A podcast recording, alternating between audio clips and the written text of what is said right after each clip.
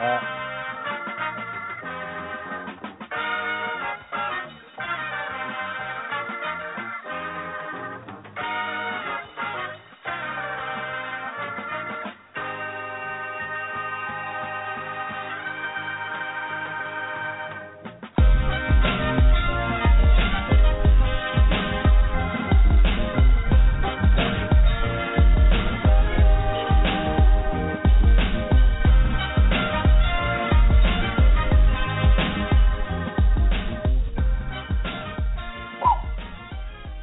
Okay.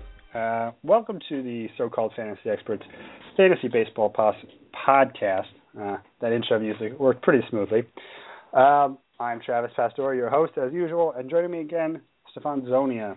Uh, we're here to talk prospects, and he is our resident guru. Stefan, how are you doing?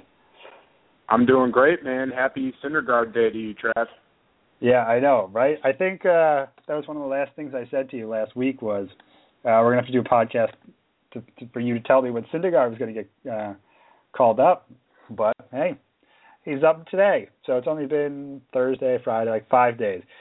That was a long wait. Uh, I'll say that much. but I'm pretty excited uh, to see how he starts the season. He's got two starts this week, so that should always be fun. But um, yeah, talking prospects is always pretty fun. Um, most people I talk to are completely uh, not wrong about it, but either overconfident or underinformed. So this will be nice. Um, what's your favorite part about you know prospecting? Uh, I mean, the the exciting thing about prospecting is, especially if you're really into fantasy baseball, is if you put some time and effort into it, you have information of who the next line of impact player is going to be before your opponents do, and you know from that aspect, you have the ability to make significant improvements to your team in season, and if you're in a dynasty or keeper league, uh, massive improvements for long-term uh, fantasy success. Yeah, I play in a 20-team dynasty league, so nice. I got re- I got really really deep into some of those prospects. Uh, like uh, I have 10 prospects on a team. My last one is like a 18 year old single A catcher for the Seattle Mariners like he may never he may retire in two years, and I wouldn't have never have known about him except for that. But yeah, um, it's a lot of fun, you know, sort of looking at what guys may become, drooling over their potential. Uh, and now with the whole Mike Trout thing, I think it's got a lot more people into prospecting. Um, where before, you know, they were like, okay, once somebody got called up, they would think about him. But now, since Mike Trout was the right. second coming of like Willie Mays, people are like, oh, I need to know about I need to know about before they get called up. So it's a hot topic. I think this will uh, be a nice, uh, get us some nice exposure. People will enjoy this. So the Syndergaard's not the first one getting called up. We already have Kris Bryant, Carlos Rodon, whose name I always think I say wrong, and Addison Russell. Uh, everybody knows about Kris Bryant. He's finally right. hit a he finally hit a home run. I think since the last time we talked was his first, and he might have homered again for his second. Um, he did, yeah. What have what have you thought of his the most hyped debut of a prospect that I can remember? Uh, how how do you think his season's gone so far? I mean, you can't. There's nothing to complain about, really. Uh, you know, I the only thing I can think of is that the hype train was just so worked up that by the time he got up, there were some people expecting him to be Mike Trout or Paul Goldschmidt or Miguel Cabrera from day one. But as far as you know, a first tour of duty here, uh, I mean, he's mm. passing the eye test. He looks like a real, the real deal. Um, he's going to be a highly drafted uh, fantasy commodity for years to come, man. Yeah. Um, the one thing that sort of stuck out to me about his abilities is he was driving in RBIs. Um, he was hitting guys on base because um, a lot of the times these prospects come up with huge power, like um, his fellow AAA mate last year, Javier Baez. He came up last year and he was hitting a lot of home runs, but he wasn't hitting a lot of other times. Um, so just seeing that patient approach and you know working a count, getting a few hits with guys on base, not always swinging for the fences, it showed he was maybe not mature, might not be the right word, but he he had the right approach at the plate. So I I thought right. the uh, most of the hype was warranted. I mean, I don't see him batting over 280. I think 280 would be the ceiling for what I think he could hit this year, just because you know coming in that young, there is going to be an adjustment period. Um, but having said that, if he hits 25 home runs and drives in 80 to 90 RBIs, like that's not a bad season by any stretch of the imagination. Right, right. And uh, something that you just mentioned uh, with the adjustment period, um, this is, and this will maybe lead us into another guy that we're going to talk about in this in this ilk. But um, there are people need to understand that there is an adjustment period for for these guys that are coming up, and and it can work in two directions, right? So so you know, for hitters and pitchers that are now coming up to face, you know, the elite, you know, best of the best hitters and pitchers that are are in the game of baseball, you know, you know that jump doesn't always happen right away. Now, on the other hand, uh, the people that they're facing may not have a full scouting report on you know the guys that they they're uh, these young guys coming up into the league. So um, you know, oftentimes they can get off to a real hot start, and uh, you know it may not necessarily be real. So uh, you know, there's you have to take into account that there are adjustments on, going both directions. Yeah, um, I definitely have seen a lot of that hot start this season. Uh, I'm not sure if we're classifying Devon Travis as a prospect or where he ranked before this season, but uh, he was hitting like 350 with eight home runs and like 30 RBIs or something. That I thought, and obviously the guy's good. He plays in major leagues, but that seemed just like a nobody knows how to pitch to him so he's hitting all the balls mm-hmm. he likes. But um, he's just been amazing. I hope he comes back down to earth because I own him in zero leagues. So his so he's just making me look bad, and it's frustrating to watch other teams sort of run out ahead because of his uh, RBI binge. But enough on him. Uh, the other Chicago Cub, Addison Russell, he's uh, he hasn't started as hot as Kris Bryant. Um, but what what what kind of things have you seen there from him that uh, what, what are your thoughts on him? Well, you're you're right. He, he didn't start quite as hot as as Bryant did. Um, you know, starting off at hitting ninth in, in the order that certainly has some impact on it. Uh, you know, it affects the pitches that he's going to see. It affects the situations that he's going to hit in. Um, but in the last couple of weeks, uh, he's perked up a little bit, hit a couple of home runs. Um, listen, Addison Russell plays a premium position at you know shortstop and second base eligibility, and he has incredible hitting skills. Um, this is a guy that I do not expect to be struggling for long. Um, he's shown uh, in the minors that he has uh, incredible uh, abilities at the plate. So, uh, yes, slow start, but uh, that I used that slow start in any league that I didn't already own him. I was trying to buy him after the slow start because this is not a guy that's going to be held down for long. Yeah, uh, I definitely have seen that sort of same thing where he's uh, perked up a little bit of late. And you know, just looking at his numbers right now, he's batting 250, two home runs, eight RBIs, nine runs. For a 21-year-old kid who got called up kind of out of the blue, and I don't know you know, if writers on Twitter or like the Cubs beat writers knew about it. But I kind of thought it was strange that um it seemed like on a Monday Joe Maddon was like, We're gonna try Addison Russell out at second base, see how he fares and on Tuesday he was called up and in playing second base. So I don't know if, you know, he got probably not rushed into the majors, but that uh the quick transition might have thrown him off a little bit where he was, right. you know, set he settled into shortstop in AAA. They're like, you're playing second. Okay, you're in the majors now. You're playing second base again. Um, ideally, I'm sure they didn't want to bring him up as quickly because they did have Arismendy Alcantara there, but he got off to a terrible start to the season. And Javier yep. Baez just cannot avoid striking out. Um, so they had a need. I think he's going to be great. Uh, as opposed to Kris Bryant, I don't think his value is so high this year. I think he'll be good. I think he'll be better in obviously keeper leagues and dynasty leagues. Um, but I think he's definitely a guy worth having in, a, in like a 12, eh, 12 to 15 team mixed league with three middle infielders, or you need a middle infielder or a utility, something like that. I think he's definitely worth owning. Um, what uh, what do you think your his realistic expectations are for this year? How many think he can get to 20 home runs, 15 home runs. Where uh, where do you think he lands? For for Russell? Yeah, for Russell. I think 15 sounds about right. Um, I think that you will see his average creep up closer to 280 uh, once it's all said and done.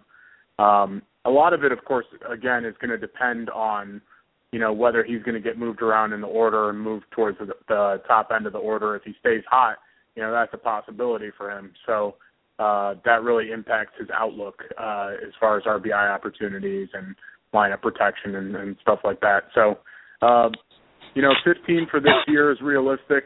I think that you know moving forward, he's going to be a guy that that uh, will be hitting in the 20s for home runs, um, and with a decent average. So, you know, out of again out of a middle infielder, those numbers are are you know you take those to the bank all day. Yeah, it'll be interesting to see um, if they give him some some run at shortstop. If they are giving Castro a few days off, if he could you know pick up that shortstop eligibility this season too, that right. would uh, that would also be nice just to have. Like right. shortstop, and, obviously uh, is. You know, go ahead.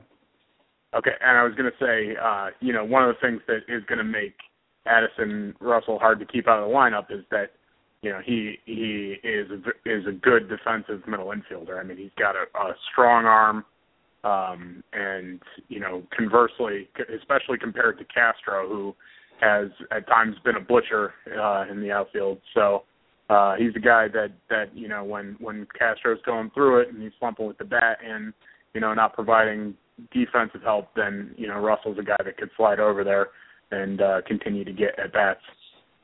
Yeah. Um, again, this kind of just caught me off guard with how quickly he came up. Obviously, um, I had him on my radar. He's ranked pretty much a top ten prospect on every list I saw. But um, Mhm. like, and it might have just been like a Javier Baez hangover that last year Javier Baez was the the hot guy. Like when's he going to come up? He could hit 30 home runs. He could be a shortstop. He could steal all these bases. It's going to be great. It's going to be great. Uh, so I probably was just like, oh, they have Javier Baez. They they wouldn't jump Russell over the top of him, but Baez definitely struggled last season. So I probably was a little blinded to the uh, Russell how great Russell was.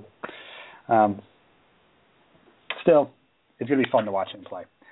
Uh, the last big name prospect already come up this season is Carlos Rodon.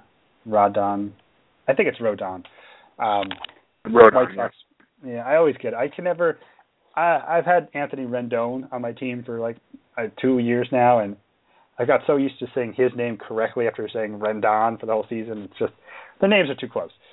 And then there's Hector Rondon. It was the closer for the Cubs. it's just too much. Uh, anyway, he finally looks like he's broken into the starting rotation. Um, for now, I don't know what they're going to do with him long term, but he uh, he's only like 12 months out of pitching in college. Um, what what do you expect out of him? You think he'll be able to hold up over a full season? You think they'll let him start stay as a starting pitching or starting pitcher, or do you think Uh, they'll? Uh, Well, I think that they should let him say as a starting pitcher because it is going to hurt his development to keep jerking him back and forth between the bullpen and starting him, and then you know if he's in the bullpen for a long time, you have to stretch him out again. All these questions go into his development, but we did see that when they called up Chris Sale initially, you know they had him, you know, in the back end of the bullpen until they transitioned him into a starter. So there is precedent in the organization for that. However, um, one of one of the things that uh, you know has to be considered is the fact that there are a couple of truly terrible starters on the White Sox.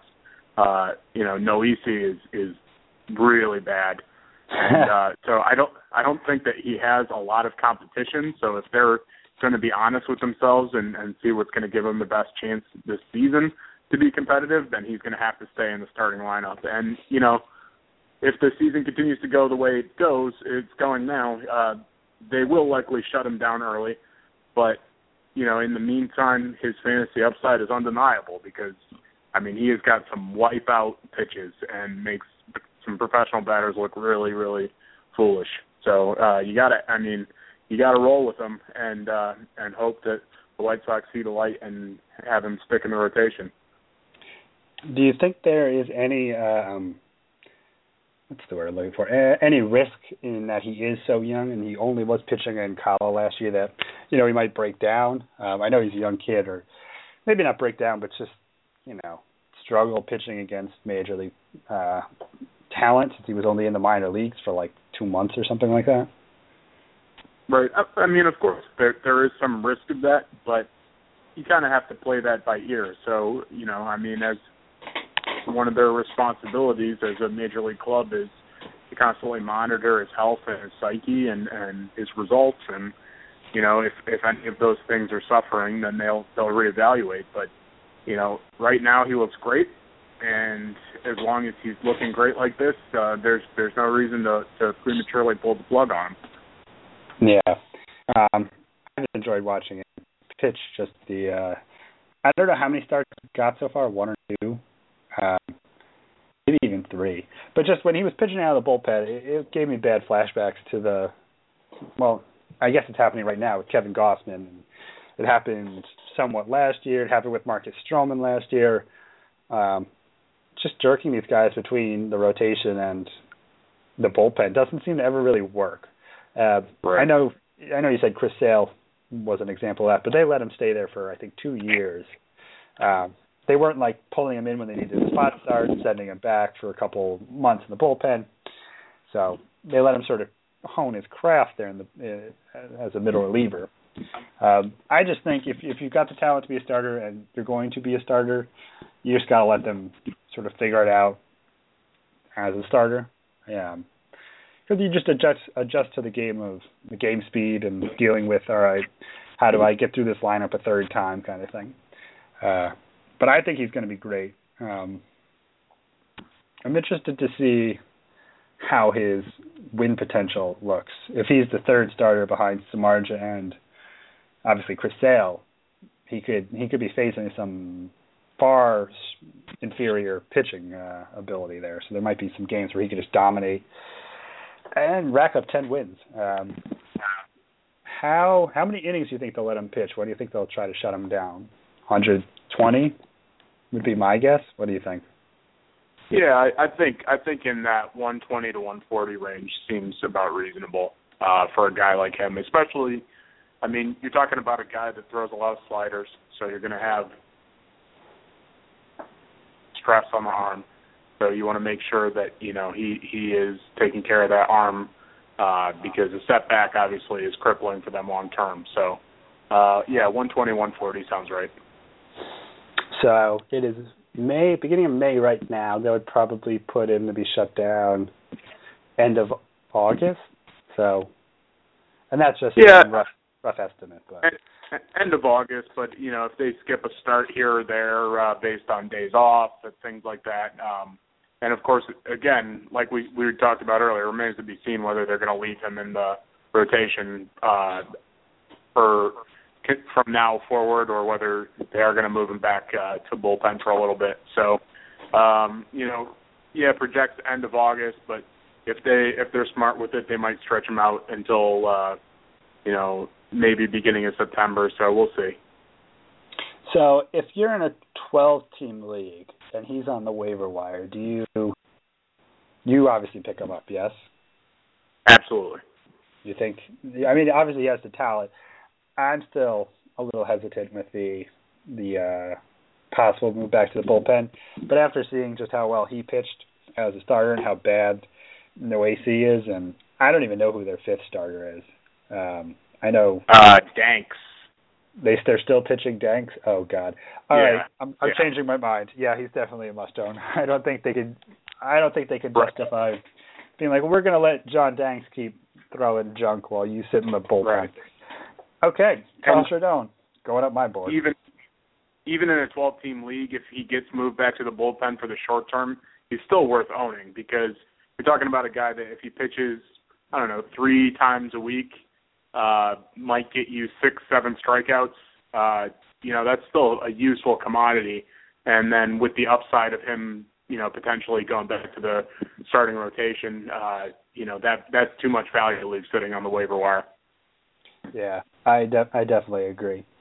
Uh, so Carlos Rodon, that that would be a nice one, two, three punch there for the White Sox if they can ever start hitting. but that is another story for another time. Um, so that brings us to today. We've seen both Noah Syndergaard and Maikel Maikel Franco get called up. Um, I'm going to want to talk about Syndergaard for quite a long time since I own him in most of my leagues, and I'm just a proud parent right now. So let's start with uh, let's start with Franco um, because I remember at the beginning of last season he was another one of those. He may like uh you know you see those lists top ten guys who could get called up by June. Um, so I did remember hearing about him last year that he could be you know, up pretty quickly. He could be taking a third base spot. They might move him to first if they get rid of uh, Howard. And he kind of fizzled last year. He didn't have a great season. Um, I really haven't been following him too much this year, but has he has he improved enough that you think he could he could hack it in the majors? Yeah, I I, I think so. So if you look at uh, the damage that he's done in the minors so far this year, and and of course we have to always take uh, minors with a grain of salt because they're not repeatable. Um, so so everybody just be operating under that caveat for this entire podcast. But um, so far, you know, this year off to a hot start. Uh, you know, hitting 341 in the minors uh, with uh, with a 906 OPS. So you know there there's there's power there. Um, and the the Phillies also uh, sent Cody Asche down to the minors to convert him to an outfielder to make room for Franco to play third base every day. So yeah, you're you know you're talking about a team in the Phillies that has very little power. So even if Franco only has moderate power, he's a guy who's going to be put in, you know, hitting three, four, five uh, most days. So he's going to be put in a position where he's going to have opportunities to be successful. So, you know, is it a little bit of a reach? Are you prospecting? Sure, but you know, picking up a guy like Franco now uh, while he's still sitting on the waiver wire, it doesn't. You know, if you have somebody that's disposable on your roster or you're streaming a position or a roster spot, you know, it's worth it's worth the investment because you know there's a good chance you could find yourself a useful third baseman here. Yeah, I think that um, definitely if you have somebody on your bench you're not sold on, I think it's always good to just take uh, take a risk on somebody like this. I would never suggest picking up a guy like this thinking he's going to. All right, I don't have a third baseman. Here comes Franco. My third baseman problem solved. But right, it's it's never. Even if he uh if you have a third baseman, it's just good to you know have the, rich, the riches on your team of uh, a top prospect. Um, and that Phillies team is just so bad that I think he's going to get all the chances in the world to play. Um, right. And I don't know. I just think he's. I like the prospects that have uh, that were sort of thought to come up, like in one season. They don't come up. They get the full year in AAA. Then they start off in AAA the next year, and then they come up. Um, Syndergaard is another example of this. I don't know if we ever talked about Archie Bradley on any of these but he's been before he got hit in the face. He was another one of those that they thought he might come up last year when uh, Corbin went on the DL with Tommy John. They left him in AAA the whole season to sort of just mature and fine tune his craft and his skills. Then they brought him up this year. I kind of like that. Um, he seemed a little Franco, that is, seemed a little. He just didn't seem ready last year. Um, so I, I like right. that they let him sort of stay there instead of saying, "Whatever, we need you right now because last season was obviously a lost season for the Phillies. So I I have more faith in him now to hit I don't know 18 to 20 home runs because he did have that elongated time in a Triple A. Um, you think you think 20 home runs realistic, or am I being over overly optimistic? Uh, that might be a little overly optimistic. Uh, he's a guy that is probably more of a doubles power. Um, he does have legitimate power in that he's got a good line drive rate, um, drives the ball well, but uh, 20 home runs in his first uh, campaign might be a little overzealous. But you're talking again about a guy who who you know is a good contact hitter. Um, you know, obviously 341 is is not realistic, but you know you could be sitting in the 280 to 290 range. Uh, you know, a decent OPS if that's a stat that you use uh, in your league, and uh, you know, good chance to rack up some RBIs. And, and you know, uh, to 18 home runs, I think, is probably his range. Yeah, I just pulled up his stats. He hit in 2013 between high A and double A. He hit 31, but I mean, obviously that's not right. a great comp. That's not a great comp to the majors. He hit 16 right. in 2014, and he hit 14 in A in 2012. So I think 20 is probably a reach. Um, but you know, the top of that lineup, they do have Revere, they do have Chase Utley. So if, if they can, if he can make some contact and use that line drive power that you're talking about, he'll drive it runs. He probably won't score too many runs, but again, you're you're rostering a Philly. You can't be expecting uh, great returns from them. Right. Uh, where would you sort of rank him in? I don't know the the pantheon of these super prospects coming up. Um, uh, how do I word this? Is he one of those uh, guys that is rosterable in anything deeper than a 12 team league, or should or is he more of a deeper league kind of guy? Uh, I mean, 12 team would really be, I think, the the uh, smallest that he would be roster rosterable in uh, right now. Um, you know, 10 team, I'm not sure that he would be. Uh, again, you know, he's he's coming up to a, a pretty poor environment, offensive environment. So that is, of course, going to limit, you know, what he can do. Um, and you know, like you alluded to, last year when he came out, he did struggle uh, in his brief uh, appearance in the majors. So while it is certainly encouraging to see him hitting the ball really well uh, in the minors this year, uh, there is still somewhat of a wait and see aspect to to what he's doing here. So um, you know, everybody should monitor him closely, and uh, you know, if he gets up and he continues doing what he was doing in AAA, then then you know, add him immediately. But uh, if you're if you're in ten team or or smaller, or you uh, you you have shallow benches, uh, probably wait and see on him. Okay. Uh, now to the part of the show I've been waiting the whole time for. Noah Syndergaard. so yeah, he's, he's going to be a mix of Matt Harvey and Jacob Degrom and Pedro Martinez from 1999 and win the Cy Young, right? I, I think those are all reasonable, level-headed comps for him. I think I th- I think so. Um, I'll probably try to trade him for Mike Trout tomorrow, and that should be a fair deal. But realistically, the uh, the Mets have had some really good success calling up these prospects. Their their pitching uh, prospects uh, from Zack Wheeler, Jacob Degrom. Obviously, Harvey was a, a huge stud, but um, between those three, who's and I, and obviously there's the Dillon Gee injury, so he may you know come back. I don't know what they're going to do with the rotation then, but let's just say for all intents and purposes, he stays in rotation the rest of the year. Whose season do you think he is will most resemble? Zack Wheeler's, Matt Harvey rookie year, or uh, Degrom from last season? Uh, oh, that's a tough call. Um, I think that the most, I guess, if you're if you're gonna force me to pick between those three, I I guess it would probably be Degrom. Um, the, what what Harvey did, uh, you know, prior to that injury, I mean, that was like historic level stuff from from a guy, you know, pitching in his his first full season. So, you know, asking asking for that might be, you know, a little bit unrealistic just because what Harvey was doing that year, you know, started in the All Star game. I mean, that was incredible, incredible stuff. And, you know, he's come back from that injury and proven that he really is, you know, as good of a pitcher as as we have in the league. So uh, you know, DeGrom being still an excellent starter, um, you know, I think that that might be a little bit more of a reasonable comp for for uh, Thor, as they like to call him. See, I tended to think of him more as a Zack Wheeler. Um, okay. And that was probably just because of the strikeout potential.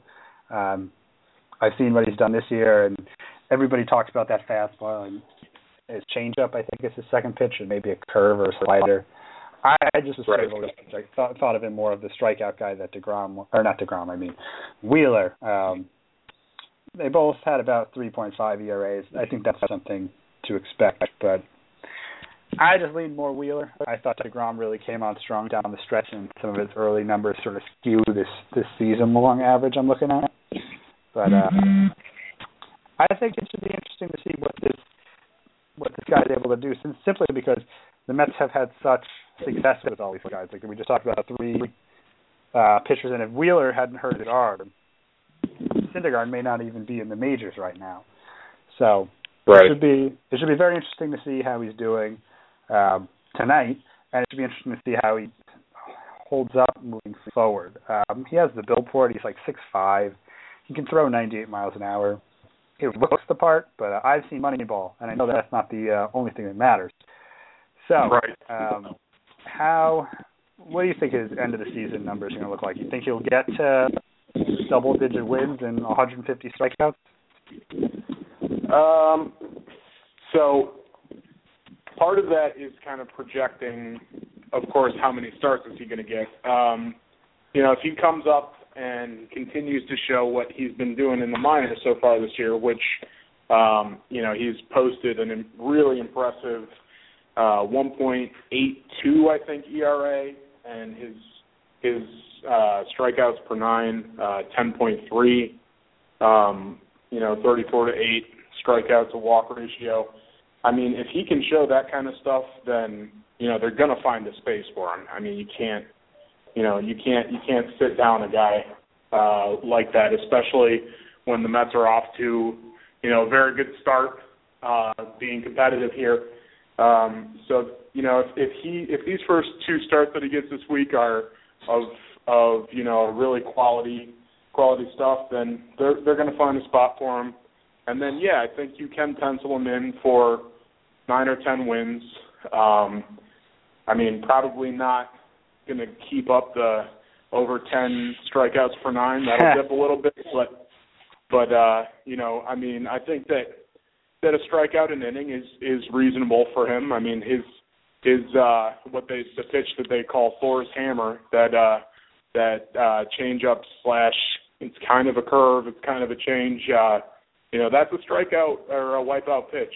Um, that's really a plus pitch for him. So, you know, he's got he's got the stuff to stick and be, you know, every bit as as useful as uh, any of the uh, prospect guys that are going to be called up this year. Uh, yeah, I'm pretty happy.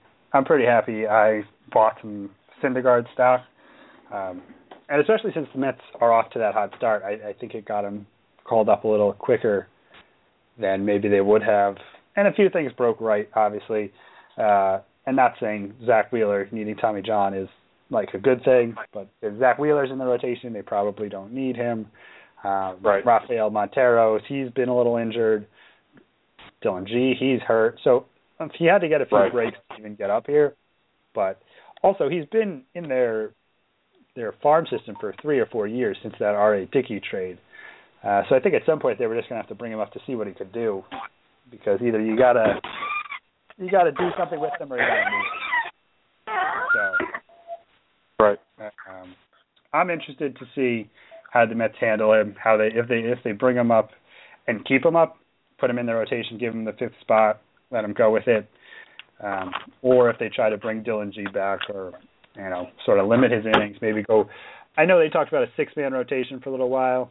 I hope they don't do that because then that that kind of gets things a little wonky, throws people right. off of their rest schedules. But either way, I think he'll be very, very, very good. Um, next guy up.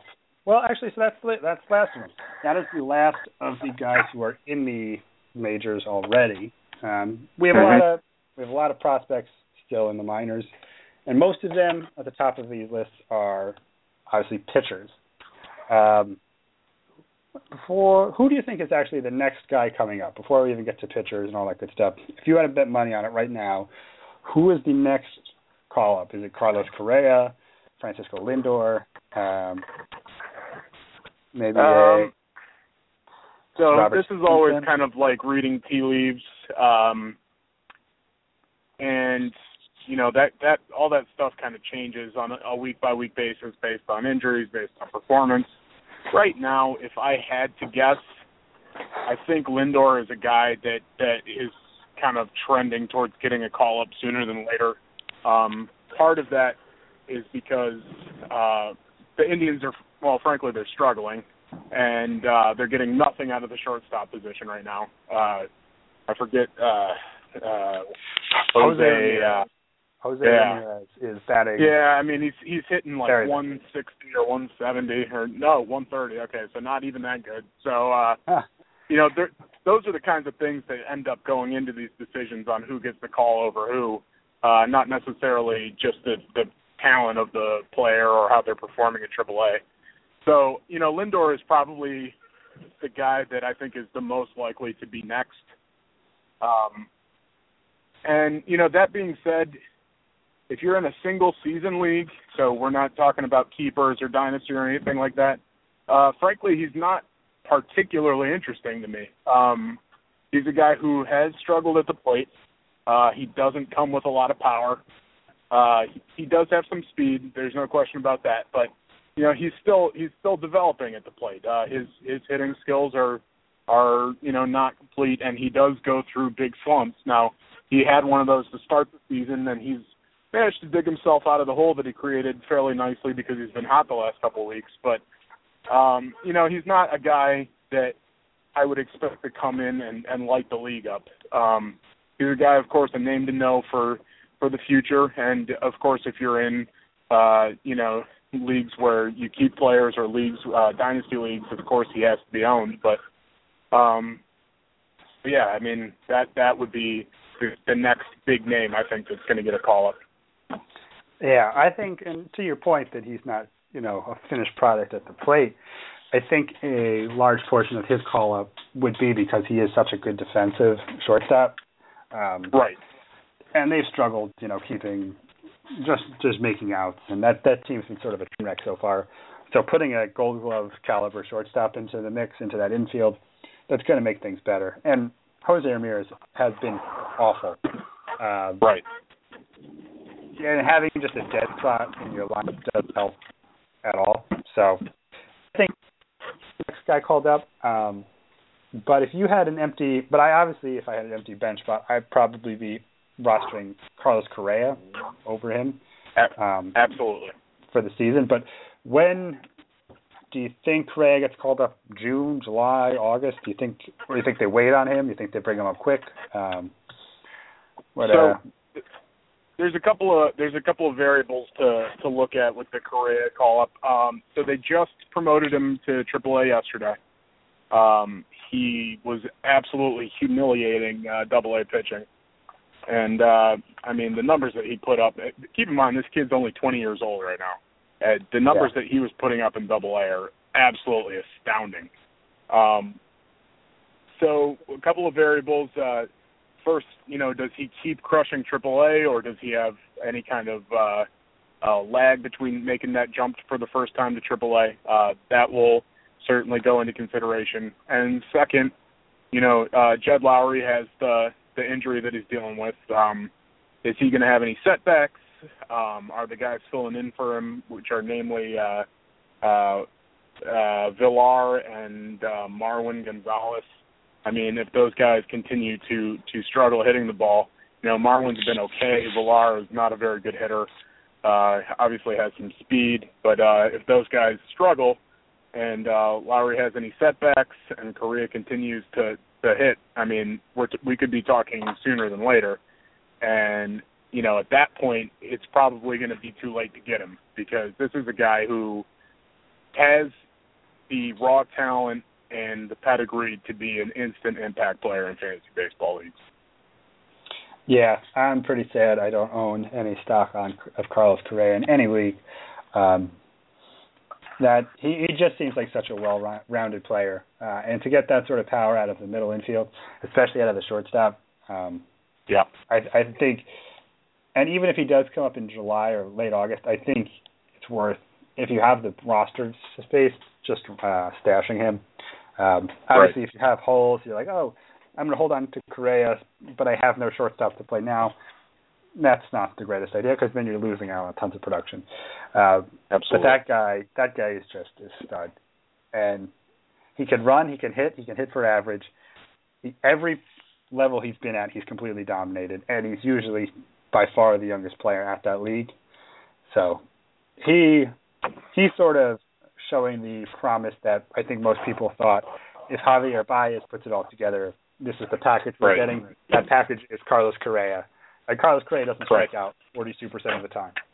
Um, so obviously, uh, he's going to be amazing, and I'm sad uh, I'll have to pay lots of money for him in my auctions next year. But there's one more shortstop that you know sort of goes hand in hand with those two, and that's Corey Seager. I know they're thinking about moving him to third base, um, but how does he profile in comparison to the other two? I know he's more of a power guy than a defense, but how does his power rack up with Correa? Would you say? So, uh, yeah, obviously of the three, um, you know, he's the guy that has the, the most raw power. Um, but he's also the guy that, I mean, he's a guy who is off to a pretty terrible start this year um, in AAA, and uh, as you alluded to, uh, the guy who they're mulling a position switch, and part of that is because he's blocked a little bit in the majors. I mean, uh, there's not really a natural spot for him to come up in their organization right now. Um, and ultimately, you know, you, you, I hate to overreact to, you know, uh, his start so far, but uh, you know, he's looking like a player who isn't ready for it yet. Um, you know, he's he's uh, batting under 200, and while he does have a huge p- power profile, he hasn't displayed it that much this year. Um, so, I mean, yes, the pedigree's there. Yes, I still expect him to be a difference maker, but I think we're talking a little bit more down the road for him because they're unlike Lindor, he doesn't have a clear path to the majors, and unlike Correa, he's not killing it right now in the minors. So um, I think he's more of a, a wait and see and a guy for keepers and dynasty players to have, but not so much uh, uh, an impact player for this year. One big thing that I think really hurts his value is just uh, the Alex Guerrero experience in uh, for the Dodgers right now. Um, right. Because every every one of their roster spots is full of a high priced player, except for third base, which looks like where Seager will be moving since he is so tall and he doesn't have the range most other shortstops. Uh, he doesn't have the range you look for in you know elite shortstop prospects. Um, right. And Alex Guerrero is another. He was a huge signing from the from Cuba, and they have had no place to play him. And he's sort of been filling in third base most of the time. So I can't see them being like, we're just going to dump this other pretty prized guy to play our newer prized guy. Uh, right. I think Seager has a lot of power, and as a third baseman down the road, he's going to be very, very good. But I agree, this season's not it's not going to be the year of Corey Seager. Um, yeah, yeah. Uh, but but again, I mean, this is a guy who we're only talking about being one or two years away from him being a big time contributor. So I mean, obviously, for those listening that uh, that are not big into prospects yet, you know, write the name down and, and check in on him because you know he does he does have a massive power profile. So he's he's going to be you know a notable fantasy player uh, at some point. He definitely will be. Um, if you were picking up a player right now, who do you think is the most rosterable pitcher in the minor leagues? Obviously, Syndergaard's the most gone. rosterable pitcher in the minor leagues. And you know, um, we'll say we'll say this is one. we'll say this is a keeper league, so you can keep him for one more year. I don't want to say dynasty because that leads to all types of things. You can keep him for this year and next year. Who do you who who are you going with? Is it a, a Giolito? Is it a, a Jonathan Gray on the Rockies? Robert Stephenson from the Reds? Just going down the list. So- you know, Tyler Glass. No. It's a question of that, that's a tough question. So the three guys that you named, obviously, all highly touted guys. Uh, you know, Bundy's another guy that's been highly touted. Uh, um, but you know, Giolito, of course, it's just been one start so far this year. But he and Gray and and Stephenson actually have all struggled to some degree in the minors this year.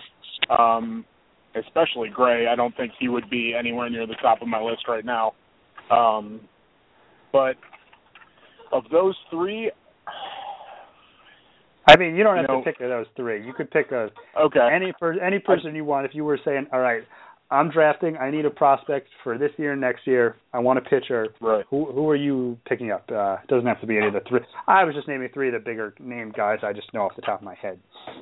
Right, right. So two two guys that I'm keeping an eye on right now, and uh, potential uh, guys that could could be impact for this year, um, and they come from uh, each side of everybody's favorite rivalry, the Red Sox and Yankees. Um, so you know the Yankees have a guy, uh, Luis Severino.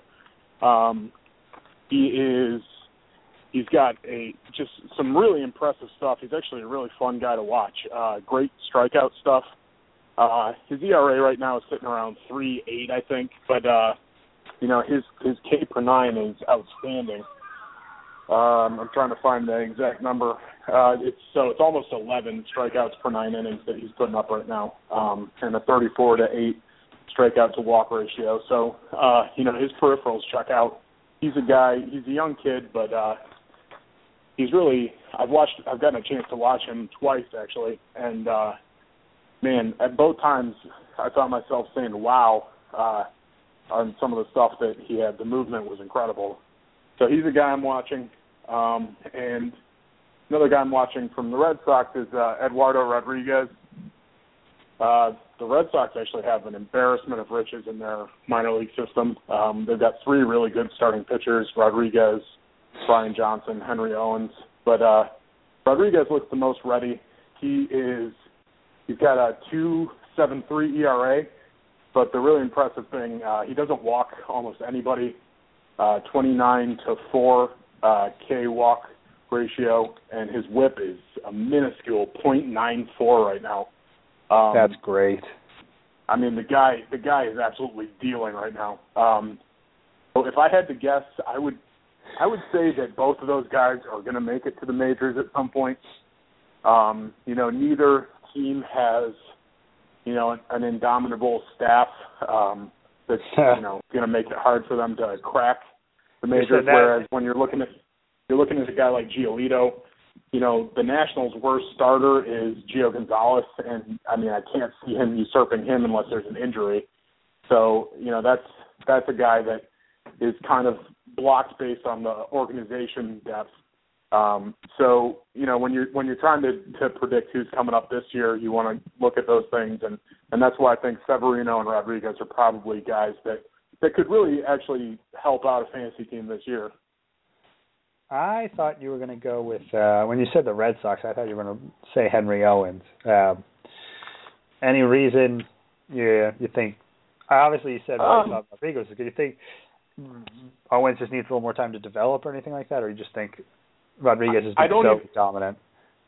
Right. It's it's more. It's not a it's not a question of anything that Owens has necessarily done wrong. I just think that Rodriguez has been outstanding this year, and uh, you know, again, the Red Sox, you know, the, they are in the enviable position of having a very good major league team and a very good farm team which means that if you're producing on the farm and they need a spot, they're going to go with the guy that's playing the best. They're not they're not looking to develop anybody or you know on the major league level. So if they if they do find that they need a fifth starter, I think they're going to go with the hot hand. And right now, uh, you know, Eduardo Rodriguez is outperforming anybody else in that farm. I think that's something also interesting you bring up is that when you're looking at a prospect who you, you may want to stash. It's not always who's the highest ranked, like um, right. Baseball America's top 100 or something. It, it's uh, a mix of need versus and how they're playing now and how they've developed. Um, so while a guy may not have the top end stuff of, uh, like I think AJ Cole got a spot start for the Nationals. Well, he's not right. Lucas Giolito. He's not ranked as highly. He, he's a little older. He's been a little more consistent. Um, so he's he's the one that came up. And I think if the, somebody got hurt for them, like if a Zimmermann or a Fister got hurt, I think they might go to Cole for the rest of the season before they went to Giolito, just because he had that Tommy John surgery not that long ago, and he has been struggling. Um, so that's something you always have to keep in mind. Just right. it isn't always okay. Henry Owens is better, is ranked higher than Eduardo Rodriguez, and the Red Sox will clearly pick him it's like, well, if he's not right. playing as well, they, a lot of these rankings just go off of sheer talent, and sheer skill, like how how they uh, their physical makeup um, doesn't take into account how they've played. So that's interesting. You went that way. I thought you might, uh, you know, just go off some of the top guys, but I like that digging a little deeper into the uh, the prospect rankings there. Um, and right, right. And, and the, the the rankings that I put out for so-called fantasy experts, if I can plug myself real quick, I, the, the rankings that I do are based on my rankings are based on the chance that the players uh, can help you this year. So again, I'm not focused on overall um, overall uh, rankings in the minor system because I realize that many of these guys may not get called up this year, or if they do, it's just for a spot start here and there. And so I'm trying to, you know, one of the things that I'm trying to do is read the in between the lines of who has the ability to come up and play, get major playing time this season, and therefore hopefully helping you out a little bit more. Which is why, you know, a guy like Giolito I don't even rank because I really uh, have strong doubts that he's going to play any significant time this year. Um, you know, and the other you know top players on the next wave like the Joey Gallos and the uh, Julio uh, Urias is I mean those are those are guys that have a ton of talent but there's just no path to them getting playing time this year. Yeah, um, and of course you can plug yourself. That's what the whole podcast is about. We're just plugging our own website. It's not like it's not like you don't. We work together. We're right for the same site. Of course you plug yourself. We're to plug our Twitters later. We're to get verified. Uh, that's that's the goal of this podcast. Not not success for the website, just to get all of our guests verified. Um, but the one guy that I sort of want to talk about, and that is Robert Stephenson from the Reds, because before the season started, he was a person sort of how you picked out like uh, Luis Severino. I thought Stephenson he might have a, clear, a clearer path to the majors than some of these other guys because the Reds are starting. I think Jason Marquis as their fifth starter. Uh, Mike Leake, yeah. while while he's pitching amazing right now, he's been up and down. And pretty much besides um, Cueto, they had no real established starter. DeSclafani's pitching well as well. Um, but I thought Stephenson, okay, if he had a few good months, he could he could make it up because he's a hard thrower. They moved Cingrani to the setup role. I thought things were sort of opening up for him, but he he struggled. Um, so, any have you seen anything that uh, says he's you know he might be turning around, or he's just he's just kind of sucking right now, for lack of a better well, term.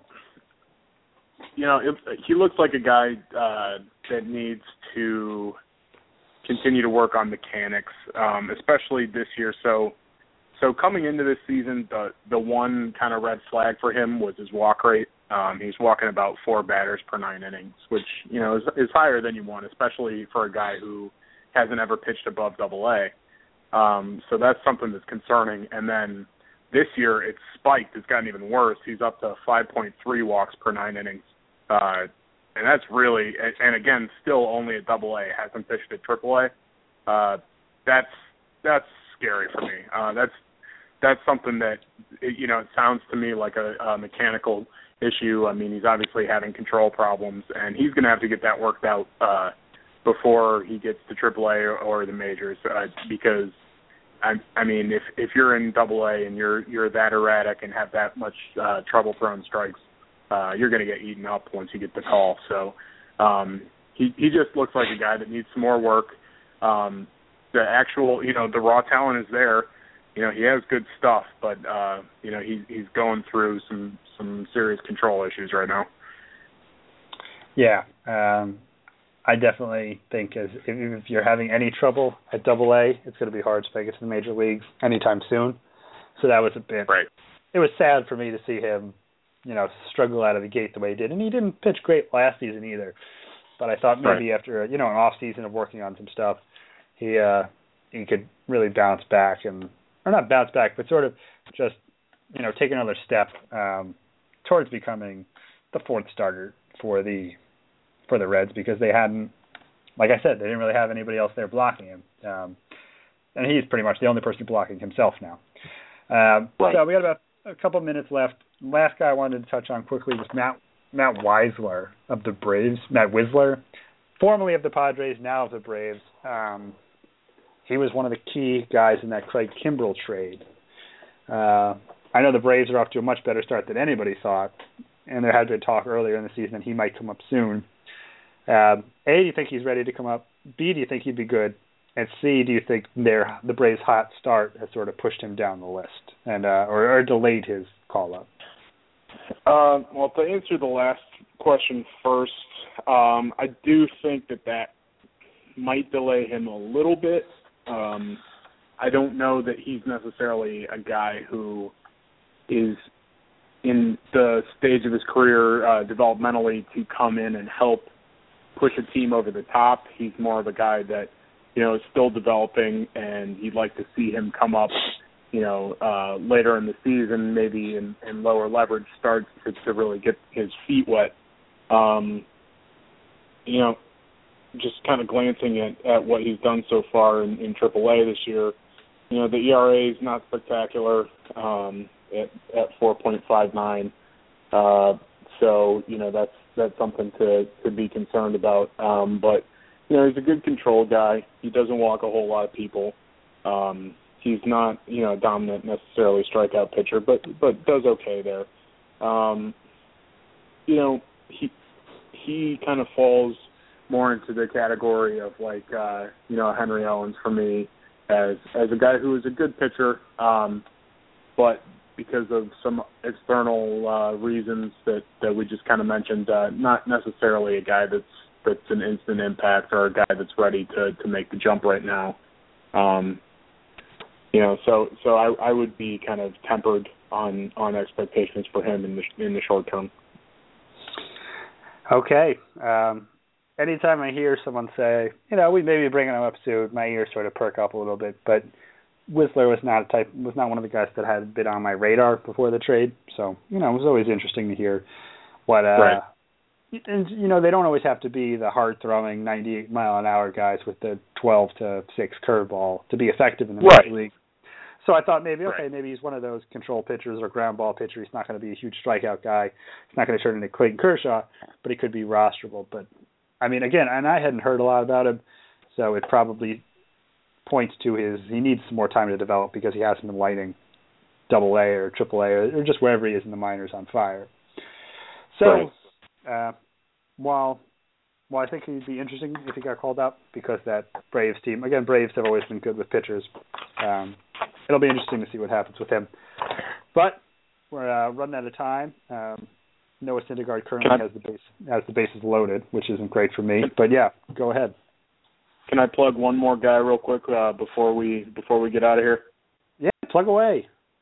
Uh, so there's there is uh, there is one one other guy who I think is a very interesting bat, um, and a guy that I th- I advise everybody, regardless of league size, to keep an eye on, and uh, that's Pete O'Brien. Um, he's in the Arizona uh, farm system right now, and originally was a catcher.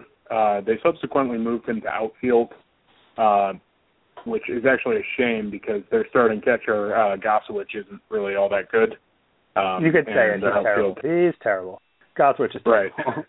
So um, I've been reading rumblings that they may move O'Brien back to catcher, and the reason uh, everybody should pay attention to this is that currently O'Brien is hitting 347 with a 1.019 OPS, uh, with eight home runs, 29 RBI in just 128 plate appearances.